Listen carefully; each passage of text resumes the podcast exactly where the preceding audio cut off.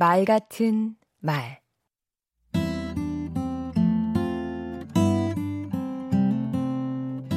안녕하세요. 강원국입니다. 두어 달 전에 제주도 오름에 오르다가 내려오는 사람에게 물었습니다.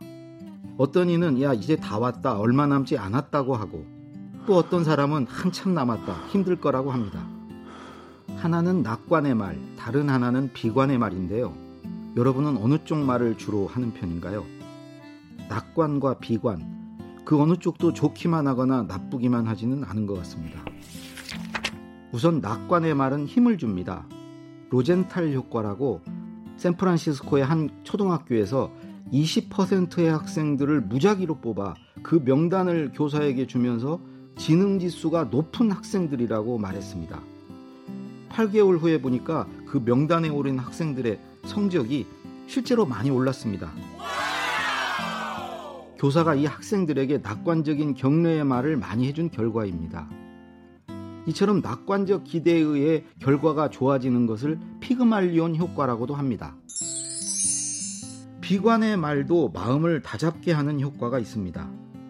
1973년 미국 조종사 한 명이 베트콩 포로가 된 지 7년 6개월 만에 살아서 돌아왔습니다. 그의 이름은 제임스 스톡데일 중령입니다. 생환 비결은 낙관적이지 않은 데 있었습니다.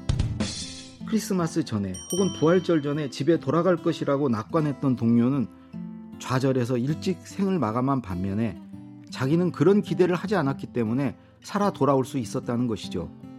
이를 스톡데일 패러독스라고 합니다. 이렇게 이야기를 듣고 나니 낙관과 비관 중 어느 쪽이 더 좋아 보이십니까? 저는 근거 있는 낙관주의를 택하겠습니다. 노신의 이 시를 좋아합니다.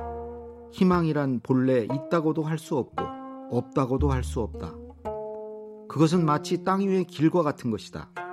본래 땅 위에는 길이 없었다.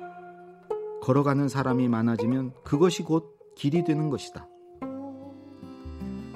길이 험하거나 멀다고 마냥 서 있는 게 아니라 걸어가면서 희망의 근거들을 만들어 나가는 것.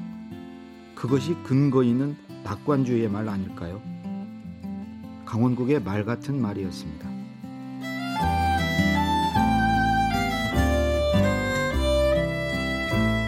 낙관이나 비관에 갇히지 않고 걸어가는 일.